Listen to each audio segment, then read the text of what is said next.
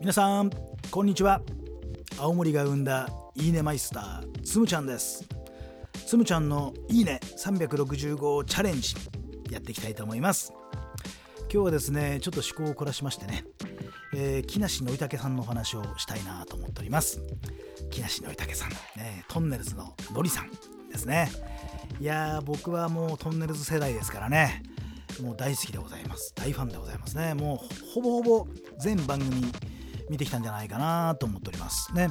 最近またのりさんがねあのテレビのドラマとかね主演をなさっていて。で最近よくテレビで見るなーなんて感じもします。で、えー、本も出されましたよね。であのぜひ読んでみたいなと思ってね。木梨憲武自伝。皆さんのおかげですっていうやつね。なかなかのベストセラーらしいですよ。で読んでみたらねめっちゃ面白いです。ね のりさんのやっぱ子供の頃からノリさんだったな、だったんだな、みたいな感じね。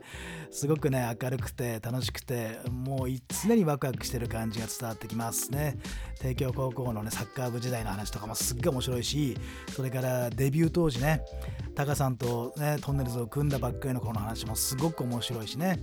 まあその後のね、えー、全盛期を迎えて、最後ね、えー、番組が終わっていくところのくだりもねなんかやっぱり共感できますね世代が一緒ですからね。なんかすごく共感できるなと思ってるわけ。ね。で何が素敵ってのりさんの生き方ってなんかいいよね。なんていうんですかね。あのちょっとこう肩に力が入ってない感じがすごくねいいなと思って見ています。楽しそうだよね。お友達といつもワイワイしていてね。なんか音楽やったりなんかね。なんかデザインのことやってみたり絵を描いてみたりね作品を作ってみたりね。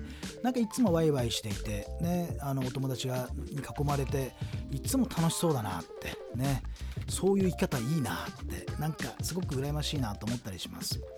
あの最近はあのね早朝のラジオ番組とかもやってるんですよねのりさんってね、えー、あれもね聞くのすごく面白いね。朝早いんですよ。